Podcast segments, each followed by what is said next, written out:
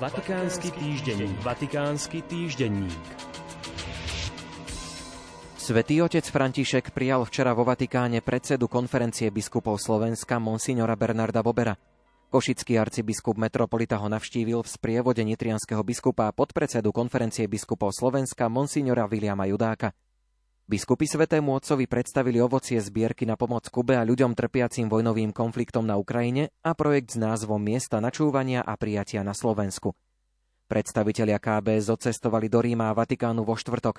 Stretli sa s vatikánskym štátnym sekretárom, kardinálom Pietrom Parolinom a navštívili vybrané vatikánske dikastériá.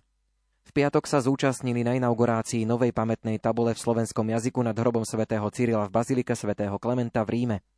Dnes ešte navštívia krajenov v Pápežskom slovenskom kolégiu svätého Cyrila a Metoda, ktoré tento rok oslavuje 60. výročie od svojho požehnania. Delegácia sa domov vráti zajtra. Vo Francúzsku zomrela najstaršia poslucháčka Vatikánskeho rozhlasu. Sestra André Randonová mala 118 rokov a bola najstaršou osobou na svete s doloženým dátumom narodenia. Ako pred smrťou priznala, nikdy sa nenudila, každú voľnú chvíľu venovala modlitbe, najmä za tých najnešťastnejších. Narodila sa 11. februára 1904 v južnom Francúzsku. S Kristom sa stretla až vo veku 26 rokov. Hoci bola vychovaná v protestantskej rodine a jej starý otec bol farár, bola pokrstená v katolíckom kostole. Ako 40-ročná vstúpila do kongregácie milosrdných sestier svätého Vincenta de Paul v Paríži. O rok neskôr ju poslali do nemocnice, kde zostala ďalších 28 rokov.